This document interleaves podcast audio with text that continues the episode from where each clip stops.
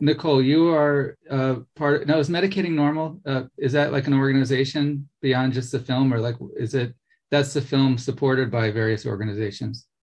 Lynn, you can answer uh, that. Medicating Normal is the film, and after the film was made, um, we added what's called an outreach team because we felt like the film has its life and it and it's a production, but there are so many other stories, um, themes, um, experts in the field of mental health that we needed to hear from. So we sort of used the film um, for about a more, a little more than a year. It started with our festivals and our outreach team.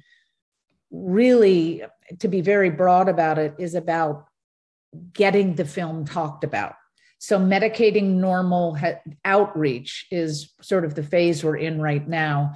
Um, the umbrella organization is called Periscope Foundation, and that's the nonprofit that we created to raise money for the film, but also to raise money for outreach. So, okay. Medicating Normal is the name of the film, and that's what we feel. That's a it's almost a brand now. So um, that's you know why our email is medicating normal at gmail.com and all that. But it's really under the umbrella of Periscope Foundation. Okay, today on the podcast, uh, we have uh, Nicole and, and Lynn from the film Medicating Normal. And uh, yeah, if you if the two of you, uh, Lynn first, if you could introduce yourself, your full name, and and tell me about what you do and how this this came about, Medicating Normal. Hi, Mark. Thank you so much for having us. I am Lynn Cunningham, a co-director, co-producer of the film Medicating Normal. Um, it's a, a, documentary film um, about the overprescribing of psychiatric drugs and the harms caused by taking them, in particular in the long term. Um, and yeah, so my role was it, it primarily in product, directing and producing. But after the film began its uh, uh, festival foray, we started, we launched into a phase of outreach um, where uh, Nicole joined our team, and we've had oh, almost 190 community screenings um, organized with panel discussions afterwards. And this part of the film um, really is exciting because it's creating a dialogue that we want we want experts from all aspects of the mental health experience to take part from people with lived experience doctors not just psychiatrists, but all kinds of doctors, all kinds of mental health professionals, alternative practitioners, um, all take place in these panels following the film uh, to talk about it. So, um, yeah, that's and I'm I'm very engaged, as engaged in the outreach phase as I was in the production of the film. And, and Nicole Nicole Lamberson, how are you involved uh, in the in the film and in the movement? Yeah, so thanks, Mark, for having us. Um, my name's Nicole Lamberson. I actually um, trained as a physician assistant, although I'm not currently practicing. Uh, and that is because I took psychiatric medications, specifically benzodiazepines, um, sleeping pills. I took um, Adderall, Remeron, Seroquel. I was basically a classic polypharmacy case. Um, and I got sick from taking them and even sicker from coming off of them. So I'm part of the, you know, lived experience um, community of taking these medications. And then um, I got involved doing marketing, outreach, and distribution for the film um, Medicating Normal, and you know work alongside Lynn and the other filmmaker um, to help get the film out to the public. Okay, and, and I, I watched the film and I, I really loved it. I, I think it was a really great film and um, and, and you know something that would that will definitely affect my practice uh, going forward of of how I inform patients about medications that I'm prescribing and um, you know things thinking more about with prescribing medications about risk versus benefit and and going into the long term risk, which I don't you know now now listening to watching the film you can see that the, the pharmaceutical companies uh, are not looking at the long-term effects of these medications. They're, you know, picking the data that looks good for them for the short term, Uh, and, and I, I think it would be great if uh, if every person who is going to a doctor who might get prescribed medication or is prescribed medication watches this. But I also think doctors shouldn't be afraid to to recommend this film to their patients. It, in fact, it maybe should even be required viewing. You know, um, a doctor may say, you know, I think you might benefit from this medication, but before you take this medication, you should know about psychiatric medication in general and how it might affect you in the short term and long term. Watch this film and come back and let me know what you think about it, and then we'll talk further. So oh, I think that, I think that, uh, I think that is that is such a sound uh, takeaway, Mark, and I think that's what we when we were making the film we kept coming up with the term informed consent. And we realized that's it's for a film that's a really hard not very interesting to put those words in a film but it is essentially what the film is about. It, it is about bef- weighing the pros and cons of of taking any medication before. And um, nicole can talk about it more in detail but we open the film with a scene um, from a hearing up in Boston that one of our characters, Dave Cope, is taking is testifying in, and this hearing is about really about uh, whether or not um, informed consent is being given properly for the class of drugs known as, known as benzodiazepines. And um, it, it was really interesting to us that the pushback on it, um, on that labeling a drug and, and making sure that doctors give informed consent, the pushback was that uh, doctors were afraid that these drugs would would not be available anymore or that people would be worried about taking them. And so um, but that just doesn't make sense to us. The if i if i were being presented with whether or not to take a drug i would want to know before you know even if it made me a little bit hesitant i would want to know. So nicole can give you a follow-up on what's been happening up there yeah, I mean, I'll just add that um, being part of the there's there's a whole community of people who are injured by psychiatric medications and benzodiazepines online. It's sort of an underground community, and it exists because people feel like they have to go there for help because their doctors don't really know enough about um, these medications or how to get them off of the medication safely. So they turn to each other for information and support.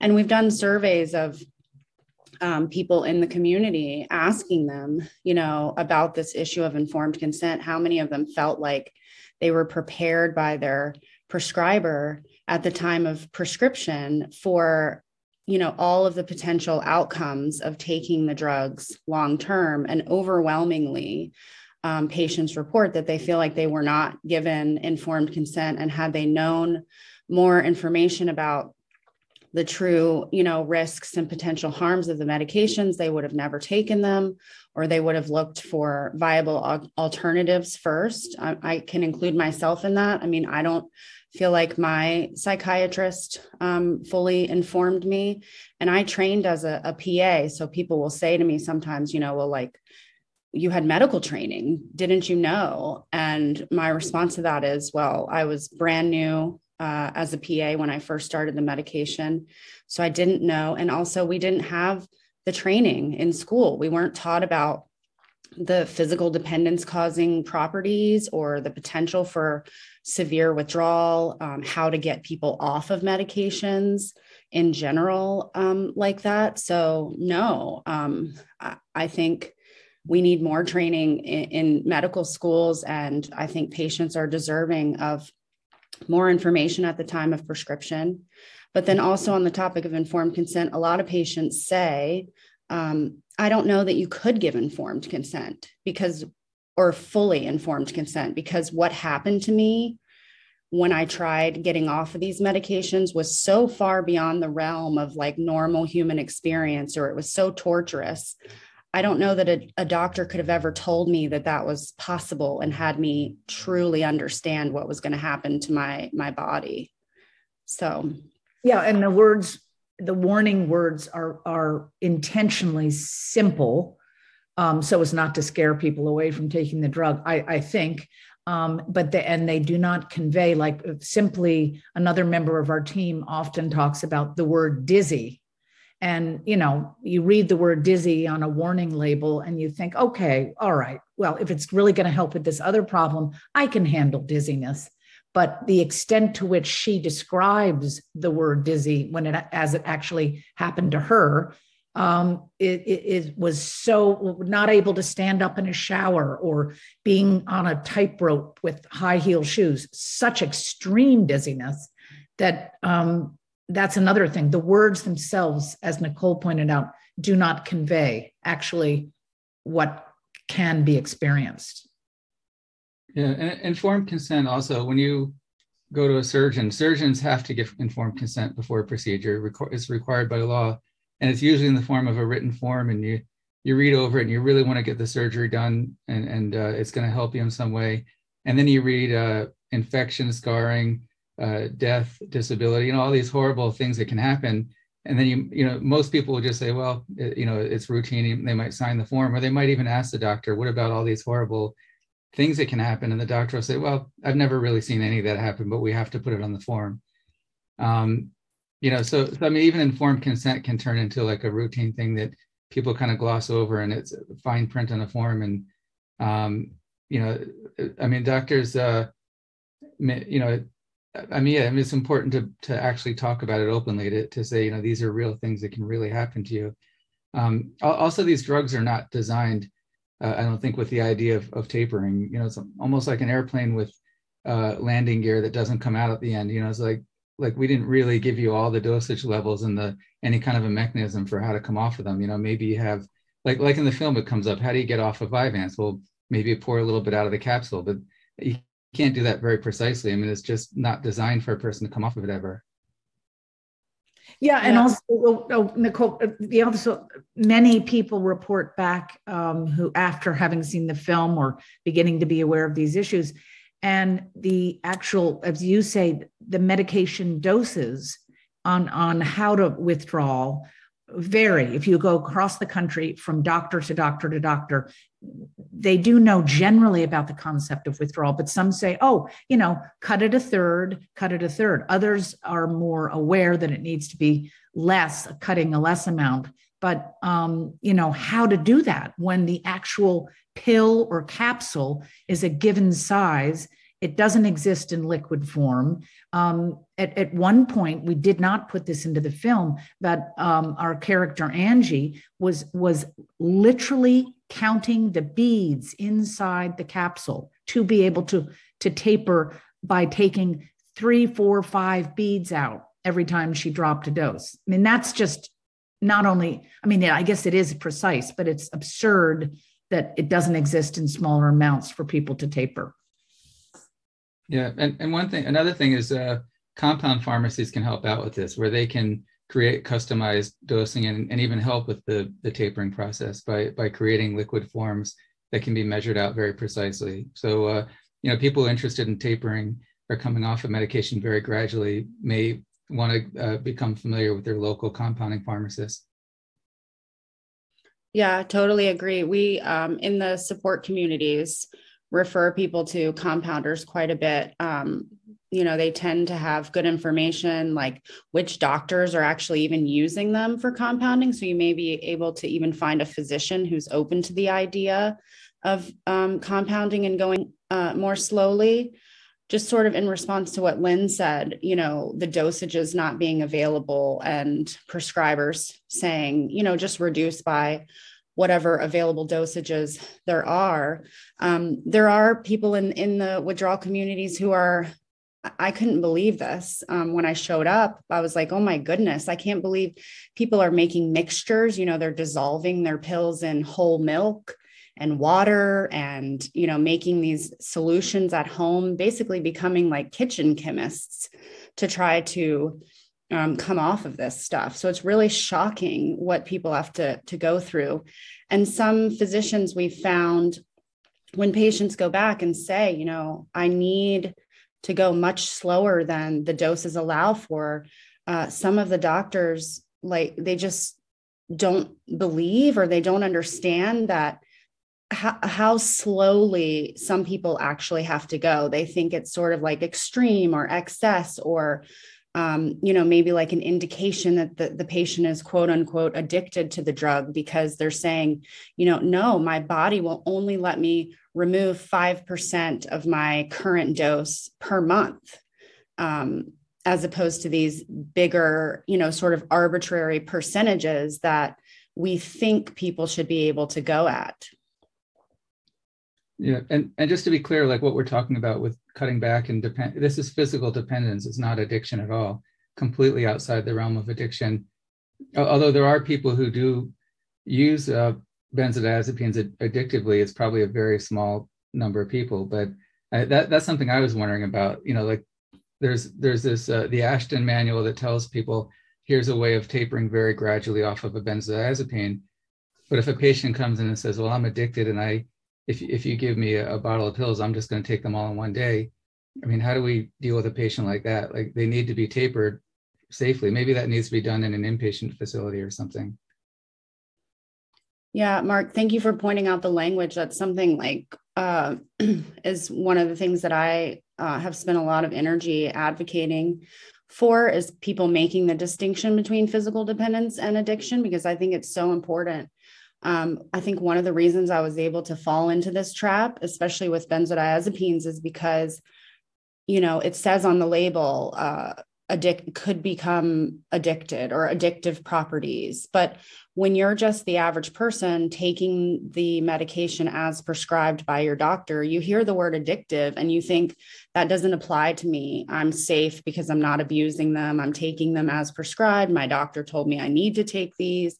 And there's a whole group of people who become physically or physiologically dependent on these, which means basically just that your body neuro adapts to their chronic presence and you have uh, the potential for severe withdrawal syndrome from them. So we need to find a way to um, let the public know that you know, if you are taking these medications chronically, antidepressants too, you can become physically dependent and has nothing to do with being addicted, abusing them, or having a substance use disorder. Now, onto your point about uh, people who abuse them, I can't really speak to that because most of the people in the uh, withdrawal support community that I'm a part of are uh, physically dependent. We don't have a lot of people who have substance use disorders from benzodiazepines, but I will say that I made the mistake as someone who was physically dependent on benzodiazepines of going to a detox center myself to get off of them.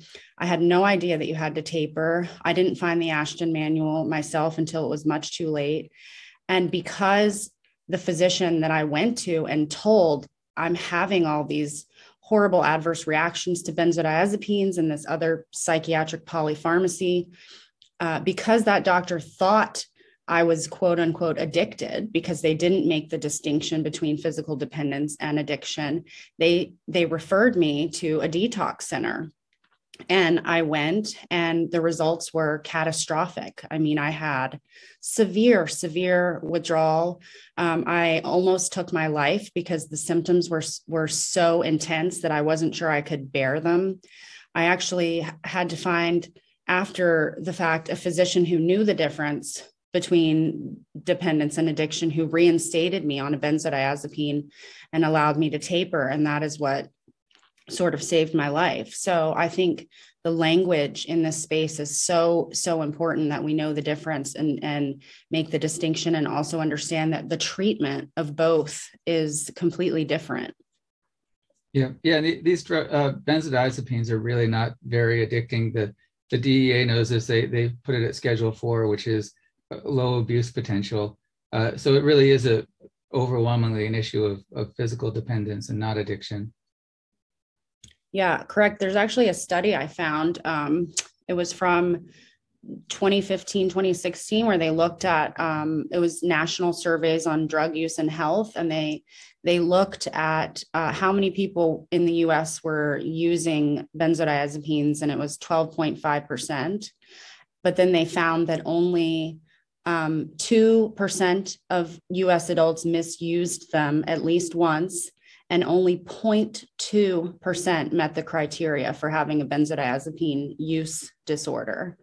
Um, so it's it's rare. Yeah. That said, I just want to point out that it it it it is currently uh, quite common for these pills to be available in um, at the high school level, in boarding schools, in colleges.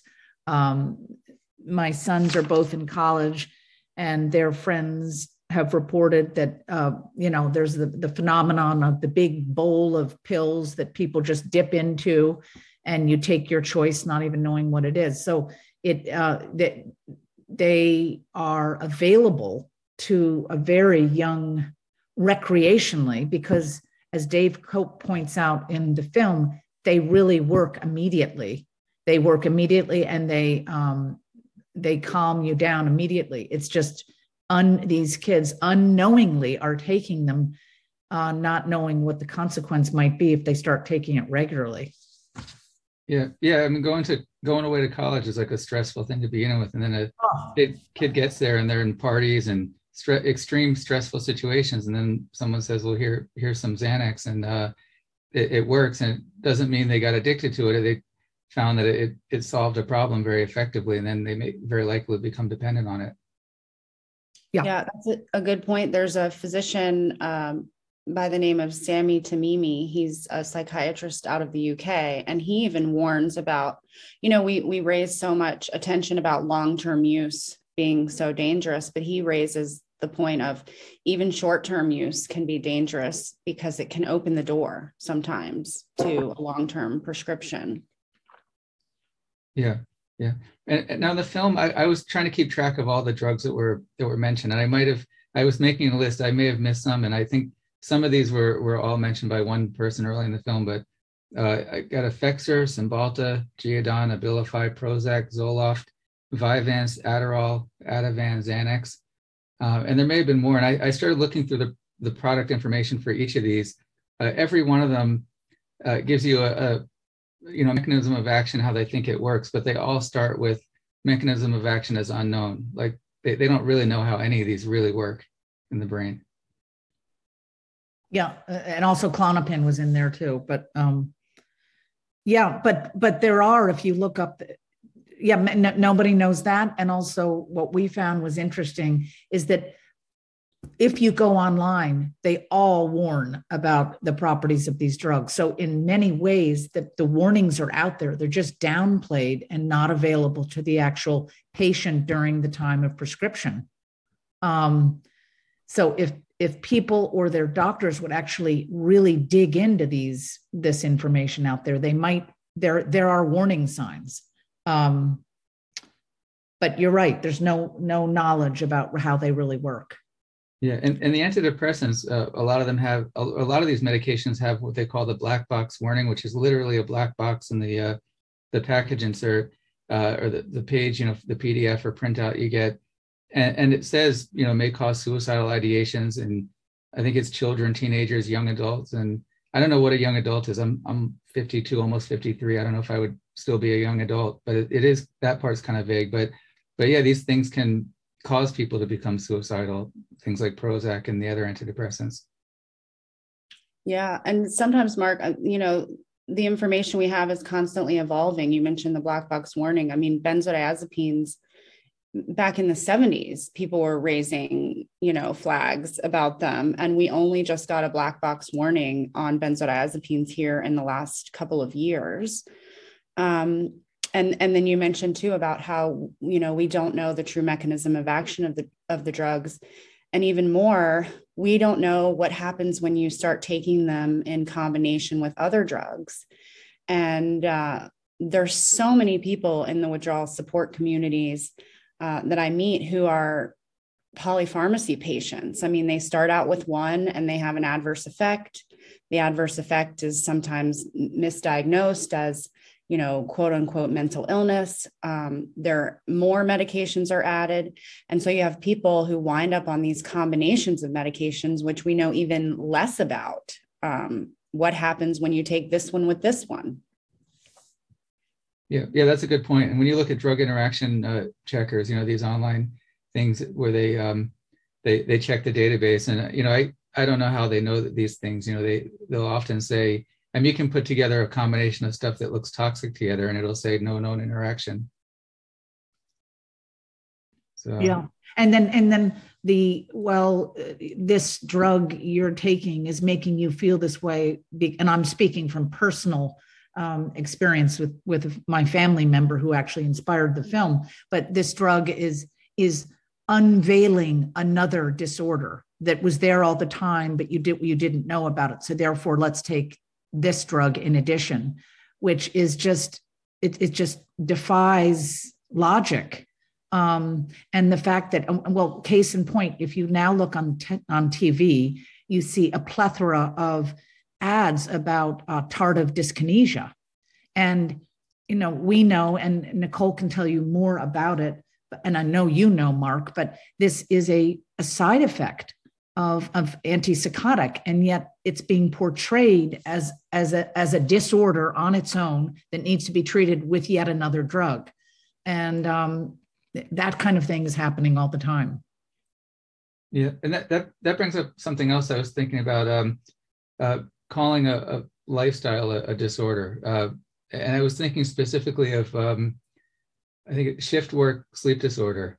Uh, it, it's a which is a, a apparently a, a, disease, which is really that you you're working a, a bad job, a job that makes you work irregular shifts. You know, I, I first thing I think about as a nurse, you know, a nurse being told you're going to work the night shift now, and then two days later you're going to work the day shift, and then a 12 hour shift, and so their circadian rhythm gets gets thrown off, and they drive home and they're tired, and they they can't spend time with the family, and maybe the, the husband or wife uh, or children expect them to to be awake during the day when they just work all night and so, what's the solution? Well, here's Provigil. That'll make you feel like you got a full night's sleep. It'll promote wakefulness, and it's to treat this condition, shift work sleep disorder, where mm-hmm. probably the better solution would be to quit the job. Um, yes. And that that may not be practical for everybody, but now we're calling a a lifestyle a disease. Yeah.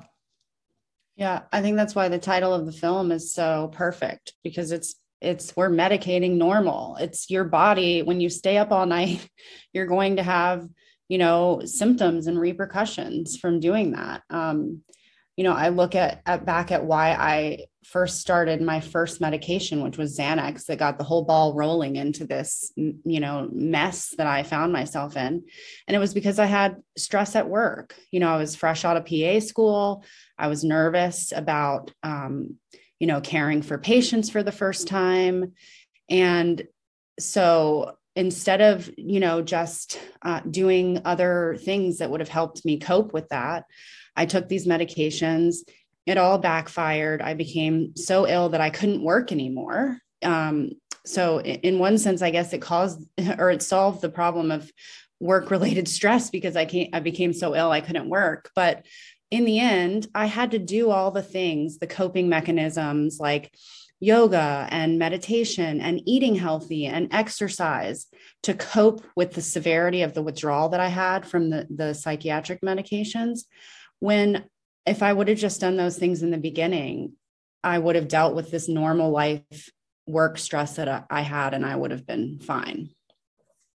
Yeah, and there, there's a lot of things that, that people can do, and, and it's not sometimes not easy just to push yourself to do it, like walking outside, or if you if you live near near a beach, you know, walking to the ocean, waking up and going outside, and and you know in the morning, sunrise, uh, sunset. I mean, there, there's um, you know therapy. Uh, that was something I was also thinking about. Um, uh, doctors, psychiatrists don't really do therapy, and I actually had another guest on the podcast, uh, Dr. Lloyd Sederer, who's um, a public uh, in public health for like 20 years in, in New York, and did a lot of great things for for New York and and help improving psychiatric care.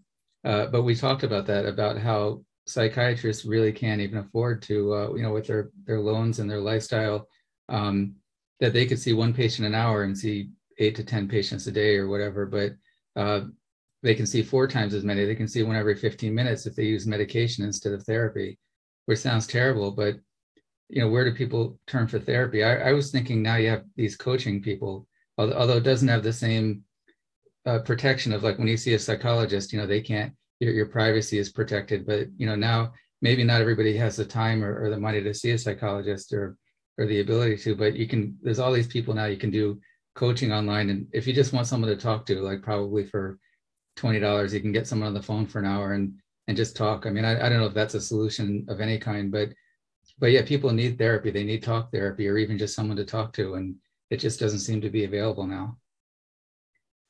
Yeah, I mean, it's really the system is you know set up um, to where you know a lot of people if you don't have money for something um, like you need to pay a, a, coach or something like that they use their insurance um, you know because they have a, a $10 copay and that's what they can afford.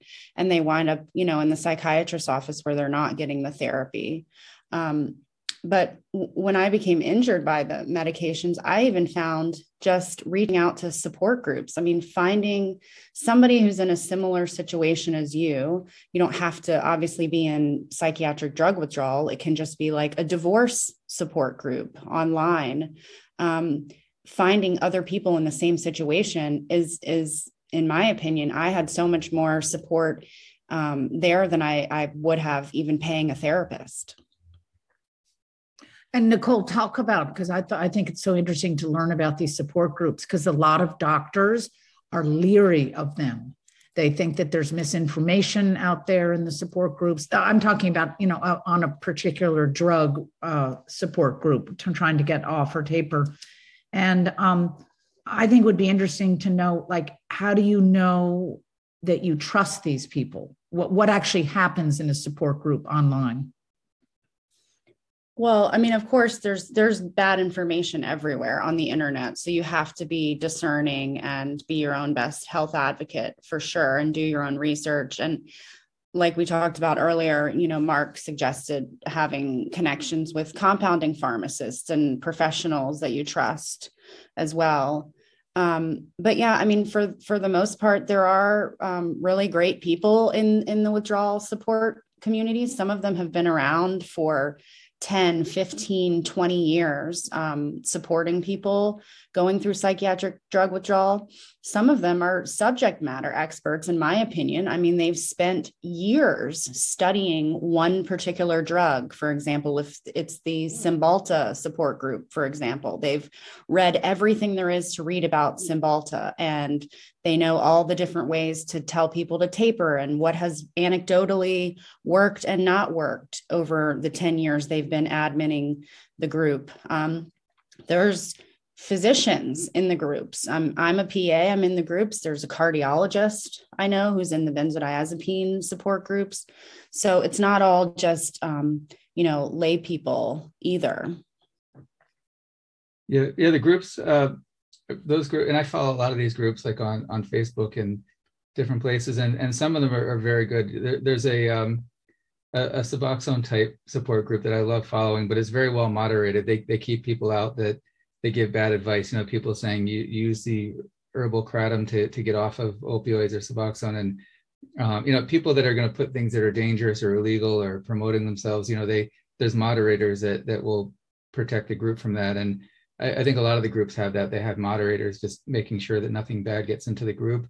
Mm-hmm. Uh, although sometimes, um, you know, one, one thing that I think can be harmful, that might be harmful to a person is to see someone else's experience. You know someone may go through something extreme and you know it scares them you know like like you know someone says well when i tapered off of benzodiazepines it was horrible and, and it may have been horrible for that person. It might not be as bad for the next person. So i wouldn't want somebody to get, to get scared to even uh, approach it because now they've been scared by the group. So i mean everybody's experience may be different and um, it may not be as bad for one person as it was for another person.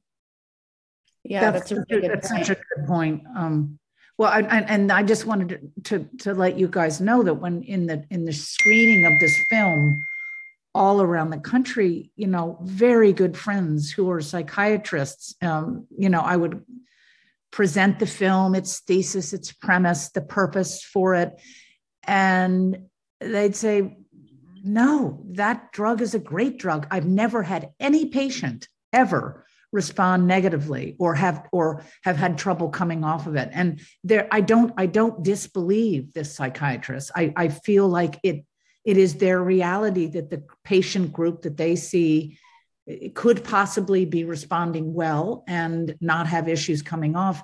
I just it's almost like a self um, actualizing truth for a given someone's experience like that that doctor has people who come to him and continue coming to him because they are doing well whereas those who may not be doing well go to a different doctor. So um, when you talk about the variation of response i think it is very real because when we've screened the film people react so differently given their own personal experiences and that's the challenge to say, okay, you had this one experience, but other people have this. And we need to understand that's a part of the truth.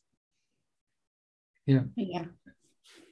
there was someone on the film that that that right away I recognized her, and um, uh, Dr. Anna Lembke from from uh, Stanford, mm-hmm. and uh, and I because I remember seeing her on another podcast, um, the the Huberman Lab or Huberman Report with Dr. Uh, Andrew Huberman, also from Stanford, uh-huh. And um, so when I saw her, I thought, oh, I, I, I caught someone uh, because I'm pretty sure, you know, Dr. Huberman is all about uh, enhancing human experience with with supplements and medications. Although he does also talk about non-medication and non-supplement type things. But uh, I, so I ran over and watched watched that one again. I watched some of it, and then I saw she wasn't. She was completely consistent with her message on on your film and in his podcast because he was pressuring her towards the end about psychedelics of you know, what do you think of this psychedelic study or that one? And and she was very clear that they're very small short-term studies and you know there may be some benefit but you know let, us take it all with a grain of salt. I don't remember her exact words but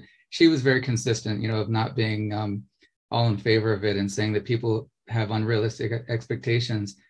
But some of the psychedelics i mean these are like the up and coming drugs that they're trying to get approved and you know they also have unknown effects and uh, effects on neurotransmitters. You know mdma apparently causes a, a large release of serotonin and what is it, serotonin and uh, dopamine at the same time, which is unusual. Um, but that could be a whole new thing coming. Everybody thinks these psychedelics are going to be the, you know, the thing that's going to fix everybody. And, and, and maybe if, if you can just take one dose and it works and that's it, maybe it's safer than taking something long term. But uh, I mean, how, like, do you have an, an opinion on like these other kinds of drugs, like things coming up for psychiatric treatment? Well, uh, I think yes, if if someone can have relief on a very short term basis and not be prescribed the drugs on a daily basis, maybe. But I think you're absolutely right. So much more research needs to be done um, on the on the on the health implication. And I do know for a fact that it is it is the next big thing in venture capital. A lot of money is being put into the psychedelics and um, you know lots of good press about it and it, very easy. And i and i know people who swear that it is you know mine. It's just uh, the wave of the future et cetera. But i given our whole experience with medicating normal i would just pause pause pause on that and be very leery and take it slowly and do more research. Demand more research and regulation and regulation. Oh yeah, as soon as money starts going and things like marijuana is suddenly now it's not a gateway drug. It used to be a gateway drug, and now you can't even find anybody calling it a gateway drug anymore. When where clearly it is. Um, you know, anytime these things become big business, everything changes, and uh, yeah, you have to be careful. I mean, if psychedelics are so great, um, why is it that every patient I treat for addiction tried them when they were younger? Why were they not cured back then when they were taking tons of them? And I, and I know that they're now saying you know it's got to be regulated, taken with therapy, and done in a certain way. But but yeah, there is no magic bullet. None of these are going to you know solve a person all of a person's problems overnight. Yeah, I mean, I I think if you look back at the history of medications, we've just sort of repeated the same mistake over and over and over again. You know, it was like the bar- the barbiturates, and then they were bad, and then the benzodiazepines, and then they were bad, and then oh, but the antidepressants we're going to market those as safe and non-addictive, and now we find that they cause physiologic dependence and withdrawal, and maybe the psychedelics is going to be the next thing, you know, down the pipe. I just feel like after my experience of taking these medications and um, you know, looking for the band aid fix that wound up actually being the thing that destroyed me and caused me so much suffering. Um, you know, learning about my body and how to take care of myself and um, actually getting out there and exercising and realizing how how good you can feel when you do that eating right. I mean when i changed my diet and cleaned it up and and read all i could about uh, the best ways to eat i stopped biting my fingernails for the first time in my entire life because i started taking care of myself. So for me i just feel like uh, I know lives are busy and and we want something fast, but there's it, it's not free. You know, there's a cost. Mm-hmm. Yeah, t- taking a long walk. I mean, is very therapeutic, and it, we we should all be walking more. That that's definitely a good thing. Um, so I, one thing I felt with the film, I kind of felt it in some ways. It, maybe it was a little unfair to doctors, but probably because I'm a doctor. Um, yeah, two, two doctors were uh, kind of attacked for um, you know, I mean, not attacked, but like shown as being, um, you know, not really understanding. One was shown as being very uncaring towards the patient. Although I could, I could see his point of view, but I, I think the way he presented it was wrong and um, really no, no, empathy or caring of, of what the patient is going through. Um, but but doctors are not that far removed from patients. I mean, we we don't know all that much more. Some of our patients know a lot more than we do about certain topics, and um, you know, I've, you know, I've kind of felt like maybe the real villain here is is the, the pharmaceutical pharmaceutical companies, and you did talk about that, about how they they cherry pick the data, they they push away the data that doesn't support them, and in some ways, it's, it's criminal what they do with the data, and they, um, you know, re- really control the message, and and to some degree control all of medical education, and and doctors uh, and healthcare providers in general. Uh, there's a lot of gaslighting going on in medical education you know, we'll go to a convention one year. Uh, I mean, just just for example, there there was a time when we went to conventions and they would yell at us about how it's criminal to not treat pain with opioids. Then 10, 20 years later, it's criminal to treat pain with opioids. And and and I think we're going to come back around to the opposite again soon. Um, and you know, we're sitting there thinking, wait, didn't just I, I know 10 years ago there was a guy up on that same stage telling me the opposite, and now he's threatening me that I'm going to lose my license if I do the opposite of what he told me 10 years ago. And if you bring it up, you know, you're not, we're not supposed to question authority. You know, we're supposed to, um, you know, just listen to the experts, listen to the authorities, and the authorities are controlled by by these billion dollar companies. Yeah, what's so interesting about that um, is that we did have, when one of the early screenings of the film, we had a bunch of top psych psychiatric professionals. There were some psychiatrists, there were some regular doctors in to take a peek at one of the rough cuts. And um, needless to say, they did not like the film because I do think that it it it maybe is not un, it's not that it's unfair. It's just that to tell this part of the story, we needed our patients to convey their experiences, and so their doctors played a role. Um, but this group of about ten mental health care professional doctor looking at the rough cut. I turned it off. There was a long silence and i said what did you guys think? And someone said uh, that was terrible. Um, and i said i was my heart was pounding because i i didn't want them to hate the film. I wanted it to open their minds. And i said okay why did you think it was terrible? And their immediate response was you can make you could you could have made 20 different films on this very topic and this very broad film doesn't you know it doesn't get it at the at the truths that these 20 films could. And that is true but you're talking about introducing something to the general public. You kind of had to do a basic 101 overview of this perspective. Um, but i did say to the group well okay of those 20 films which film would you guys do and they all almost in, in unison said oh the pharmaceutical corruption for sure. And so it, it is doctors are aware of it. And um, but then i you know i didn't want to get on and argue. I wanted these this group to feel part of the solution. But my question then was if everybody in that room is aware of the pharmaceutical corruption and they are the professionals using the product of this corruption then why can't they what you know anyway that's where it ends for me is that if everyone is aware of it then why aren't we doing something about it yeah yeah i, I saw an interview with this doctor uh, his name was dr john abramson the uh, author of overdosed america the broken promise of american medicine in the interview he talked about the extreme corruption of the pharmaceutical company. And he, he was mostly talking about things that are not psychiatric medications. Like he talked a lot about cases with Vioxx and I think Lipitor, you know, cholesterol medication, uh, pain medicine, uh, probably, you know, but but it was the same issue. The fact that uh, no one really has access to the real data. It, it's completely controlled by by these billion dollar companies, and we don't really know anything until there's uh, until there's a disaster that the drug gets released, and then the real study is when the public takes it and we find out that they're dangerous, and and even then, you know, apparently it's hard to get get to the the heart of what really happened. Yeah, and I think I think why can't and this is what uh, it's so super simple, but why can't the people testing or the organizations actually funding the trials that are testing for safety and efficacy be removed from those who are actually profiting? That to me is where the conflict of interest inherently takes place. And you can't blame um, a company that is wanting to put a drug to market. You can't blame them for wanting that trial or trying to get the trial to make their drug look favorable. I mean, they're in business.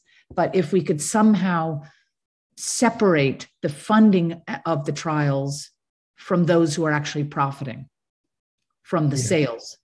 Yeah, it's a conflict of interest the way it's set up right now. Yep.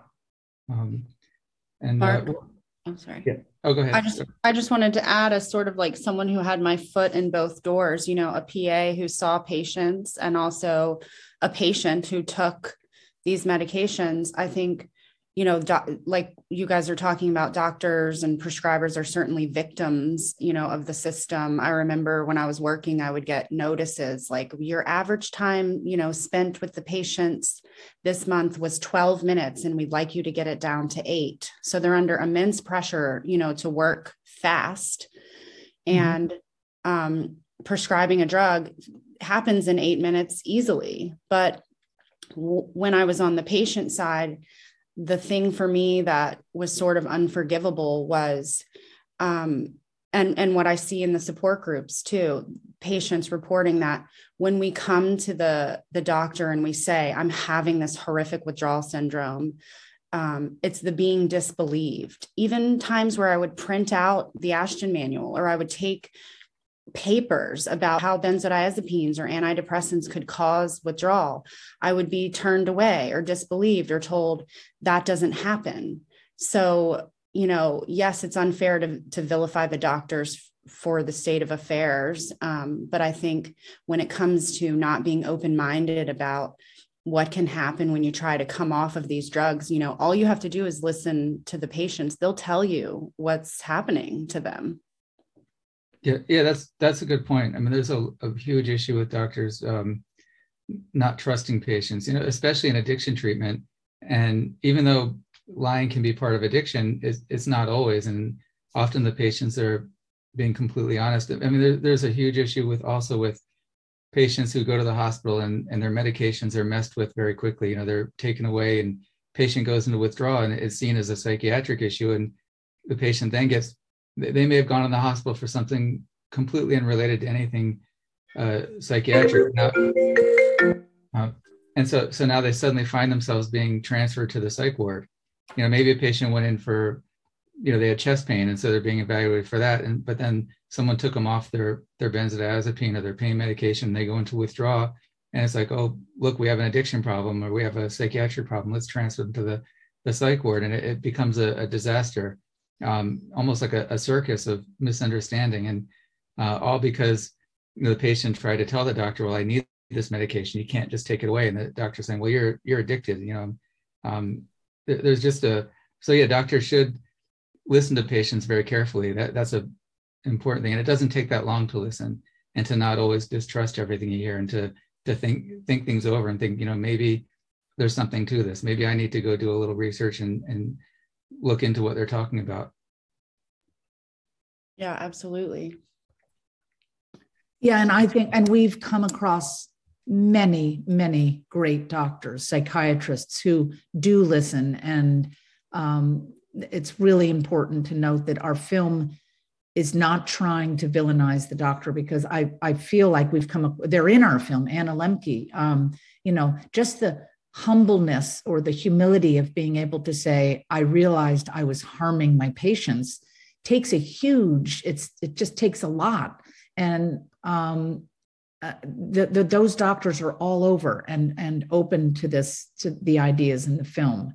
And so um really important that mark you point out that they're it's and and, and and it does cause defensiveness. And we try to allay that by bringing in people with divergent viewpoints into the discussion along so that people can hear from people with lived experience on the panel. And we want that dialogue to happen more um, because i just think it takes as you say listening.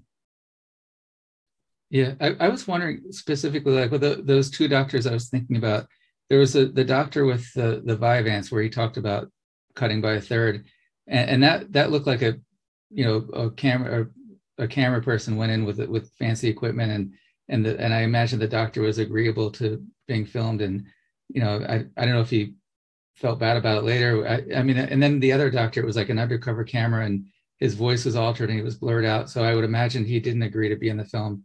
Um, uh, what are the details of that? Like how did that work out? Yeah so um, the second one when when the doctor was blurred out um, that was was a hidden camera that Shalimar wore when she went back to you know ask him about her situation. She was she was afraid and felt he would not take her if if if if he knew the extent of her questioning. Um, what happened after that is when we saw that when we reviewed that footage we thought to ourselves this guy is actually i mean as you noted his delivery was not very sensitive to her but in many ways he was more honest to her um, than many of the other uh, psychiatrists who deny that there's any kind of a problem. At least he compared to what what she was going through with you know withdrawal from crack and cocaine. You know, at least he used them in the same sentence. And we thought, well, maybe you know, maybe we, and we did, we took our footage and went and made an appointment to see him and explained the whole film, explained the scene, showed him the scene and uh, he was you know not happy. I wouldn't say the word happy but he did not get mad. And he said yeah. And it shocked me when i came from russia. Actually he was from russia in he came over in the 1970s it shocked me how easy it is to actually be prescribing these drugs over here because where i come from you can't. And um, uh, and then we said we know you are very sort of honest in a weird way. Maybe you should have warned her, but would you be willing to talk about this if we came back and interviewed you and you know talk about how you prescribe these drugs? And um, he said let me think about it. And then a day later he called me said no i don't think it would look make me look very good. Please disguise the footage to the extent that no one knows it's me. So that's the story behind that doctor. And um, you know i think doctors uh, he, I think that th- this is what happened to Shalimar, who had, as you s- described earlier, the shift sleep disorder. Um, I think that's happening all over the country. So we thought it was really important to include, and um, it would have been better had he had he then come on and allowed us to show it in its full, non-blurred state. But that was him, and the other, yeah. Oh, sorry. Go ahead. No, and the other doctor, um, uh, we have not reached back to him, and that's bad on us. But we didn't feel that scene was necessarily that unfair because Bree, who is married to Dave, who's one of the characters in the film, she is not horrifically harmed by having taken her Vyvanse. You know, she wanted to get off. It's difficult to get off, but um, did that doctor cause her huge harm? Did she actually feel that those drugs helped her through a phase of her life? Yes. Um, so I think that again is just a typical scene with someone. Um, now, what we wanted to put that scene in because his um, assumptions and directions on how to taper were so different than than um, what other people recommend. So that scene shows how varied um, the knowledge is out there about how to taper. Yes. Yeah. He, yeah. He presented. Uh, he, he was saying instead of um, Vyvanse, maybe we could switch to Adderall because it's more potent to overcome the tolerance. But he also could have said, you know, maybe Adderall was the right decision, but for another reason because it uh, is short acting and comes in multiple, you know, more dosage options. So maybe it, it just like, you know, similar to the Ashton manual method, uh, it, maybe that would be a, a, a way of tapering, switch over to something that has more options to cut down to smaller tablets or, you know, I'm not sure if it would work that way, but, um, but yeah, I mean, there may have been ways to explore that of finding better ways rather than, you know, counting beads out of a capsule. Yeah, Mark, they do that for um, antidepressants a lot. What what you're describing called bridging.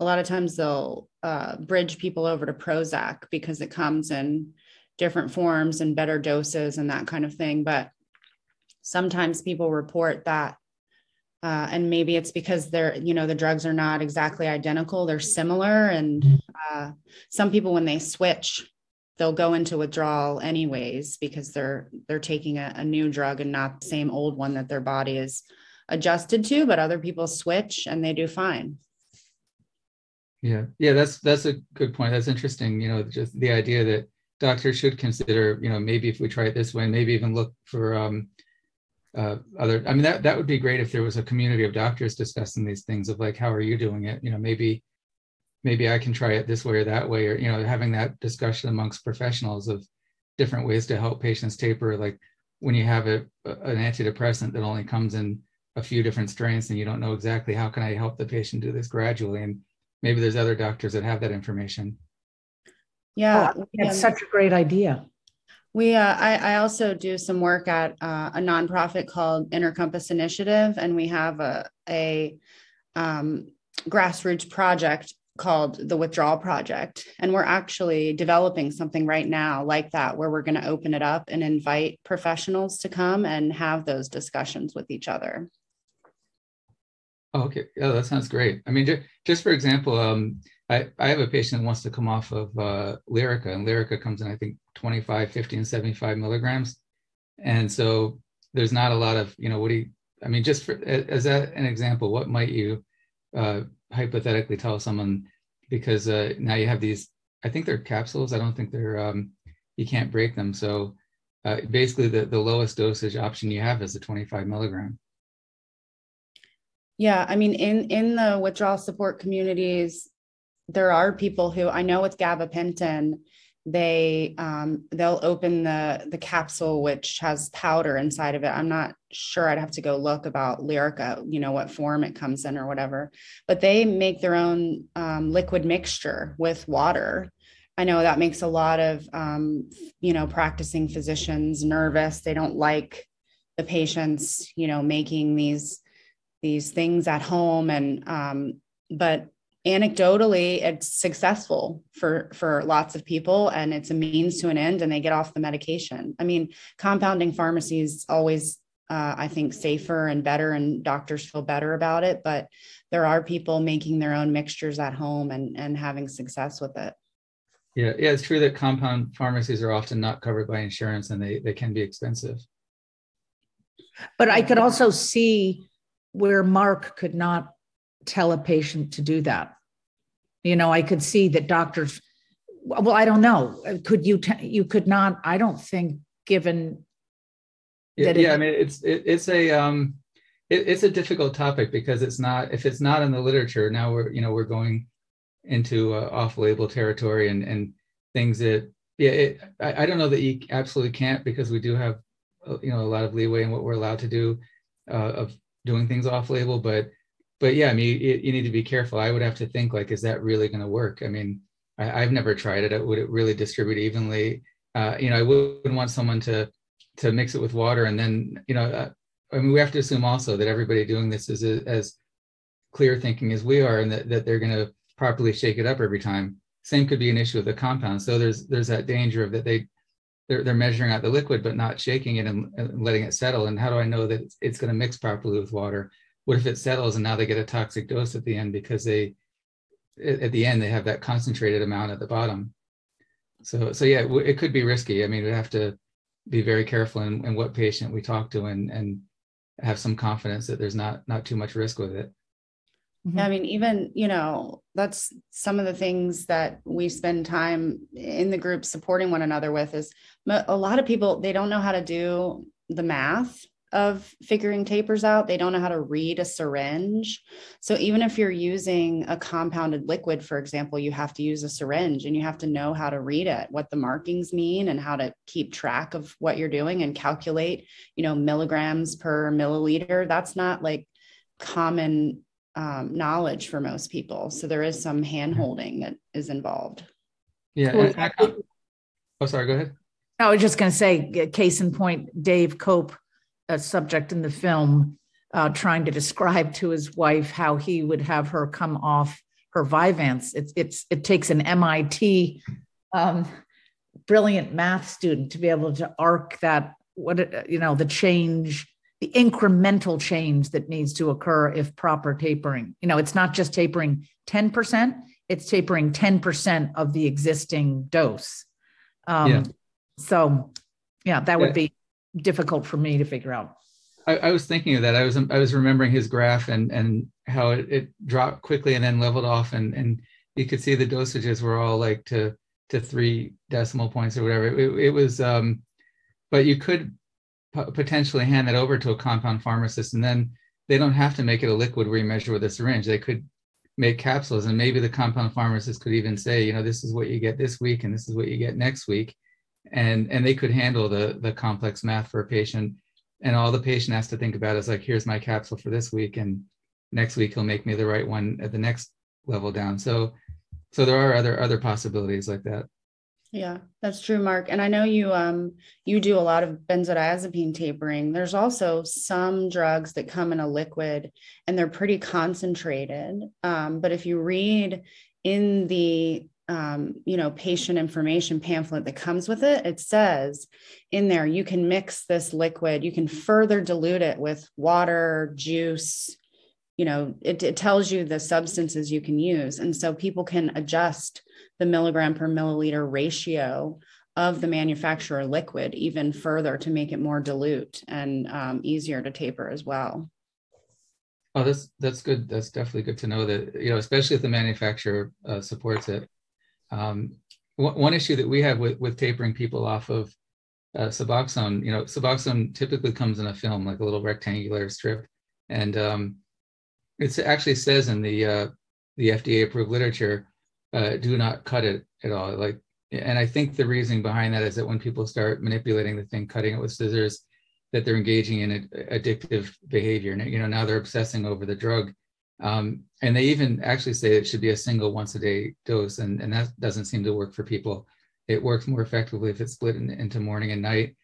But the thing about cutting it, uh, and, and I don't know where I read this, but you know, oh, sorry, sorry, oh.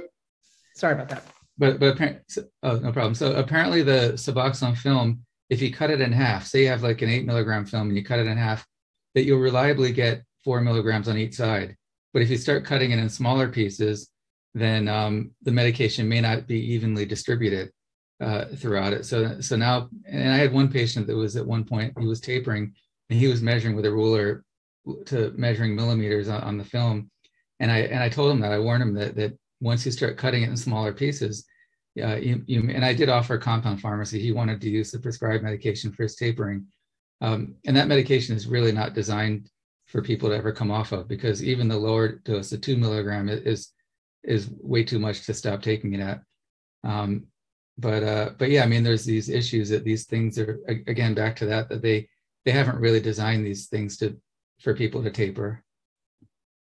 Yeah. And you don't know even how evenly distributed the medication is in a pill you know they say i guess there is some literature if the drug is scored you know it's safe to split or you can research the drug itself and find out if it's safe to split. But anything beyond the score you don't even know if you're cutting it into four pieces if the drug is evenly distributed in, into those four or eight or however many you're trying to get it into. And what about extended release? Is that a a weird is that an imperfect what happens in, an, in a pill that has it has extended well, release? Yeah. well, yeah that's that's interesting because you have different types of extended release. Um, you have uh, you know some of these I, I, think like adderall xr is and, and a lot i think there's other medications and they may use the same patented delivery system um, that, that they're little beads inside the, the capsule and the and they can actually be poured out on like applesauce. You know, if you have a patient who's older and they they can't, I don't know why an older patient who can only eat applesauce would need Adderall, but um, it, the the actual little cap, little tiny beads, maybe they're called spansules, I don't remember, but those little tiny beads that you pour out, and Vyvanse might be the same way, but it, but it's a time release bead. So the beads themselves are the time release mechanism. So you can distribute it and and count out those beads and and not take all of them at once. But then you have some things that are in a shell, you know, it's like a time release shell. And and it might even be designed not to be. I mean, this isn't really a great example, but uh, that that's how OxyContin worked. Um, it, it was like a laser drilled tablet that was not meant to ever be broken, and all the medication was inside. And then later they they made an abuse deterrent where they made it very difficult. Like if you broke it, it was like in a gel matrix inside. But there are some non-opioid, non-controlled medications that use those kind of things where it's like tablet that's not meant to ever be broken and it has like drilled holes in it that release the medication gradually. So there's all different, you know, you'd have to know which medication to to know how to overcome if if it's even safe to overcome the time release or like in, the, in those capsules with the little beads in them, they're, they're actually made to, to, to break open, like, to, like I said, to pour in applesauce or whatever. Hmm. Yeah, but it, it, that I mean, even that comes back to where we started talking about informed consent. Like if somebody would have told me in the beginning, this is what you're going to be facing when you decide to come off of this stuff, like this drug doesn't even come in a form that's taperable, you know, it's something to think about. Yeah. Oh, yeah. That's definitely uh, important. I, I wanted to just uh, bring up also the fact that uh, if anybody's listening to this and they go to my website, they're like, well, you know, you're an addiction doctor. You're surprised. You're, you're prescribing Suboxone to all these people, and Suboxone, uh, which the medication is buprenorphine, is the um, active ingredient, and it definitely has these issues. That there's um, a very strong element of, of physical dependence, and, and it can be difficult to taper. Much more difficult for some people some people will get what they call post-acute withdrawal syndrome after they stop taking it, where they may have reoccurring withdrawal symptoms coming back, you know, over over sometimes even like a, up to a year, uh, depending on the patient. Um, but but it is a matter of balancing um, the the risk versus benefit. You know, like when you have a person who is at high risk for overdosing on on heroin or fentanyl in the streets, um, or, or, living and surviving and and having a, a higher quality of life I mean, and probably with all these medications, you, you have to take that into consideration that some people will benefit from short term and in, in some cases, maybe even long term use. And, and it may be life saving for some people. Um, so even, but it is important also for me to tell people that, uh, and I do tell people that now that this, if you start this medication, it, it is going to be hard to come off of, and it's not really designed to come off of, but it maybe it, it will be life saving right now, and it is does have the highest chance of success over uh, just talk therapy or not taking the medication. Right. Yeah, well, you're giving them informed consent. Yeah. Yeah, but it, it's definitely an issue. It's a different issue because uh, opioid withdrawal is not the same as benzodiazepine withdrawal. People have said it's it's worse than coming off of heroin, and it is definitely more dangerous than coming off of heroin. Right, because of the seizure element and uh, all of that. What about duration? Um, I mean, I've I am having protracted withdrawal symptoms from um, benzodiazepines. Well, I can't say that specifically, but I suspect. Um, you know, I was polypharmacy, so it could have been the combination. But um, I detoxed in 2010, and you know, I said I reinstated and had to taper. So really, my last exposure was 2012 and you can do the math. We're in 2022 now and i still have protracted symptoms. Do you see that with opioids much? It, it's, it's hard to say like when a person is addicted and say that a person take there's actually an interesting thing. There's a, uh, a guest i had on recently um oh, he uh, david poses and we don't know what happened with him. It's a tragic case. It, this all happened very recently. Um he he was tweeting that he went into a, uh, a psychiatric ward and, and they treated him poorly. They took him off of his buprenorphine, which he had on my podcast had reported he's been on 16 years and has had great success with it and uh, doing very well in his career. He wrote a best-selling book. He's very happy with it. Was very happy with his wife and, and three children.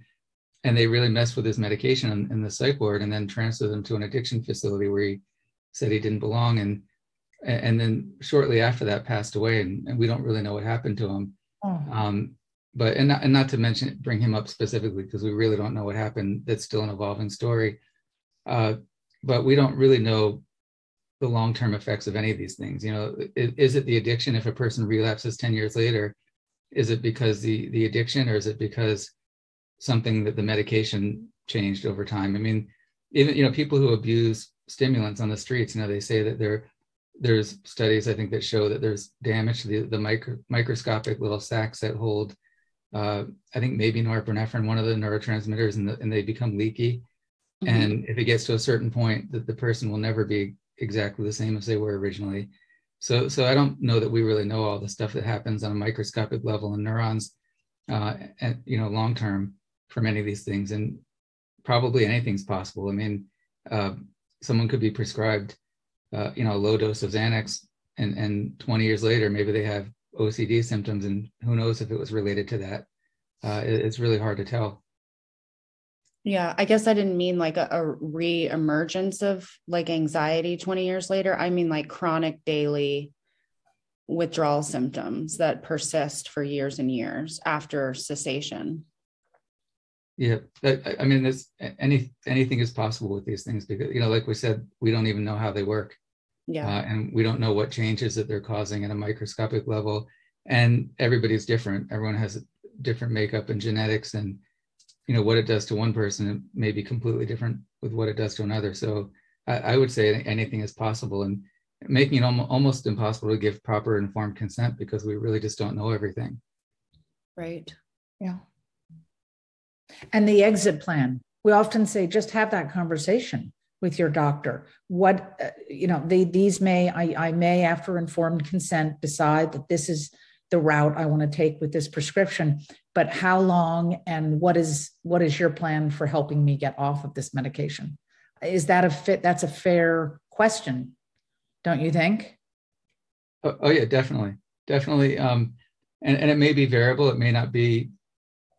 You know, someone gives a person a prescription for a psychiatric medication. Uh, they, they you may not know. You may say, well, you you may benefit from this for for a month or maybe a year. You know, we'll have to kind of reevaluate along the way. But but yeah, I mean, definitely, and and you, definitely the the alternatives. When you say risk benefits and alternatives, the alternative shouldn't just be you have the option to not take it. I mean, there should be clear alternatives of of non-medication things you can do. You can do yoga, exercise, uh, meditation, um, you know, hypnosis. You know, it should be a long list of things non-involving medication as the alternatives. Mm-hmm. Mm-hmm. Right. So uh, anyway, uh, so so thank you for joining me on the podcast today. It's sorry about that. So yeah, yeah, thank you for joining me today. Thank yeah. you so for having us. It's it's yeah. again inspiring to know that you're out there and that you know this and that you're compassionate and you you, you know you'd be my doctor if I lived near you. Thank you. Yeah, I think I think people need to know this. I'm, I'm going to put this podcast on the top of my my the homepage of my website because I think people need to see this film and they need to hear this message and, and have this information. Thanks, Mark. And we do um, interviews at um, Medicating Normal on our Facebook and YouTube, and we'd love to have you as well because I'd like to, I'd like to have you and feature you as a doctor who does this in real time. You have benzo patients that you're tapering and that kind of thing. Maybe you could come on our our uh, interview series and talk about that. Oh, that, that would be great. Thank you. Yeah, sure. You but, know, one um, question I didn't ask you, which I wanted to, but um, was what, and I know this is hard to answer, but in the world of addiction and recovery, um, mostly for um, you know illicit drug use, how what percentage of, of of that group of people are actually taken off of or weaned off of the illicit drug and then put on um, psychiatric drugs? Like just just general, what would your ballpark percentage? Not not you, but in general. Oh, are you saying someone addicted to street drugs and then they get put on psychiatric drugs after? Yeah. How how common is that? Well, I think there's an assumption that a lot of people who are using street drugs are are very likely um, self-medicating a, a, psychiatric issue, and yes. um, you know, and and then the idea is like, okay, we'll send them to a psychiatrist after they get off the the illegal drugs and, and put them on you know something legal to to treat them. You know maybe they were self-treating bipolar disorder or something. That that's something i was thinking about you know when, when uh, that woman at the beginning mentioned all those different drugs including abilify um, which is, seems to be a pretty good drug for for bipolar. But yeah people with bipolar disorder uh, committing suicide and and just, or having really difficult lives because of their manic episodes. And and it seems like medications really help them. And uh, you know but i guess you know you're always going to have people that are helped a lot by them or, or not. Um, but the addiction issue that that's something you know people go into these institutions where they call them dual diagnosis. And they have um, uh, you know they have two you know they say they have addiction and they have uh, whatever other uh, psychiatric disorders. And i know part of that's for billing but yeah they, um, it's probably a lot i don't know the exact percentage but it's probably a lot and i do have a lot of patients that they they come to me for the opiate addiction or alcohol, um, and they go to a psychiatrist also for whatever else that they get. Right, right, right, right. Yeah, it's interesting. Yeah. Yeah, it's not unusual for it's not unusual for one of my patients to be on an antidepressant that prescribed by another doctor, and even some of them are on. I don't prescribe any Adderall. I don't do any Schedule two drugs at all, but some of them are on, are on uh, Adderall and and even benzos, and um, and, and, so yeah it's not my place to take them off of it but i, I have recently be, because of my awareness of this i've been talking to people about it that you might want to start considering tapering even if it's over a very long period of time but just to introduce the subject to them yeah lynn when i went to that detox center that i mean that was my whole i said i went off of all of this stuff but they they removed the ones they deemed quote unquote addictive or the scheduled drugs. And then they they kept me on the ones they deemed non-addictive and even added more. Mm-hmm. uh, so I, I i got off the stuff myself when i got out of that place you know?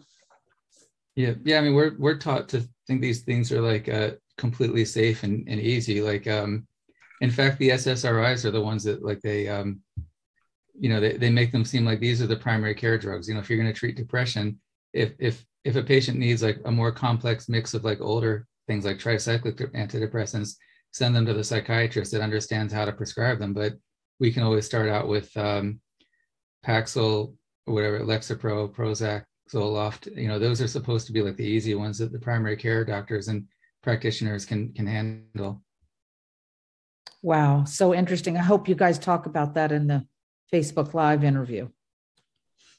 Yeah, Mark, I'll shoot you an email and maybe we can pick a, a day and time or something to do that. Okay. Yeah, that, that sounds good. Thank you. Okay, great. So, okay. Yeah, thanks again. And I'll, I'll, let you know when, when I have this all, all ready to go. Yeah, sure. Send a link over and we'll advertise it on our end. Okay. Okay, great. Thank you. Okay, it was great meeting you and thanks for being one of the good guys out there. Anyways, we have somebody we can refer patients to you in Florida, anyways. Oh yeah. Oh, you know, there's another one. I, I was thinking even of mentioning this at the podcast. There's this psychiatrist called Free Range Psychiatry, and I think oh. she's in Florida. I don't know much about her, but she seems like a good person in that area. Yeah, Kendra Campbell. I think she's been on our Q and A. We had her as a guest already. Okay. Yeah, I don't know where I met her, but I follow her on Instagram. So yeah, but uh, she posts all kinds of stuff about she doesn't believe in medication and helping people get off the medication. She's yeah. wonderful. She's wonderful. I think she's actually RV traveling in an RV with her family now. I'm not sure she's in Florida anymore, but I'd have to check. Oh well, there, there's another one who was on my podcast early on um, in uh, Manhattan. She's uh, Anna Anna Yusim, Dr. Anna Yusim, and she she says she barely prescribes any medication, but mostly does talk therapy and spiritual therapy. And she wrote a book called the, the Science of Spirituality that's full of exercises that patients can do, spiritual exercises. And she wrote, said she wrote the book for, for doctors to read to have things that they can do with their patients that are non-medical, no, no medications.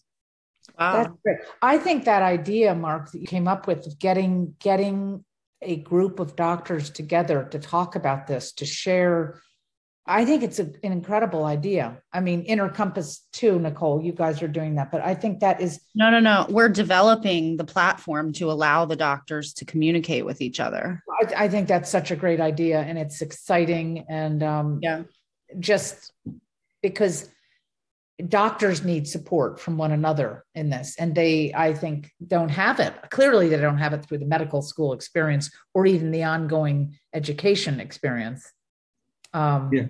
Yeah. so yeah If you'd like to join that, Mark, when we get it up, it's it's in the final phases. So probably another month or so. And then you can I'll shoot you an email how to join. Oh, that, that'd be great. Yeah, I definitely want to join. Yeah, we're gonna have like the key players in there that we have good relationships with. So like Mark Horowitz, I don't know if you're familiar with him, but he does tons of research on tapering and withdrawal f- uh, from all kinds of different psych meds. I mean, we'll pr- probably even invite you know Anna Lembke and all the big names in the community. So at least we'll have doctors who are super knowledgeable in there to get it started. is it a one-time event nicole or is it supposed to be sort of a No, it's a platform for communication. so, So- most email or how No.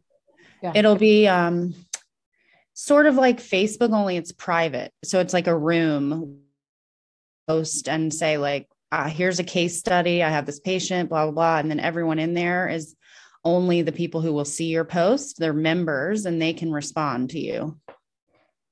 that's fantastic Yeah. Yeah, that sounds good. I, I just joined this one community of doctors it- it- and might might even be good to bring this up and share this interview with them and, and the topic. Um, it's called, I think it's called it's called New Script. And in fact, the one of the doctors, Dr. Tom, he was on on my podcast also. And it's it's mainly just to help doctors get out of the abusive uh, careers that they're in and find side jobs and work on developing their own practices. And and that's I mean, this is like an opportunity for doctors that want to do that to uh, to create a practice built around um, educating patients properly and treating them properly without just doing the quick, easy fix. So yeah, I'll definitely bring it up in that group also. Yeah. Awesome. Thank you so much.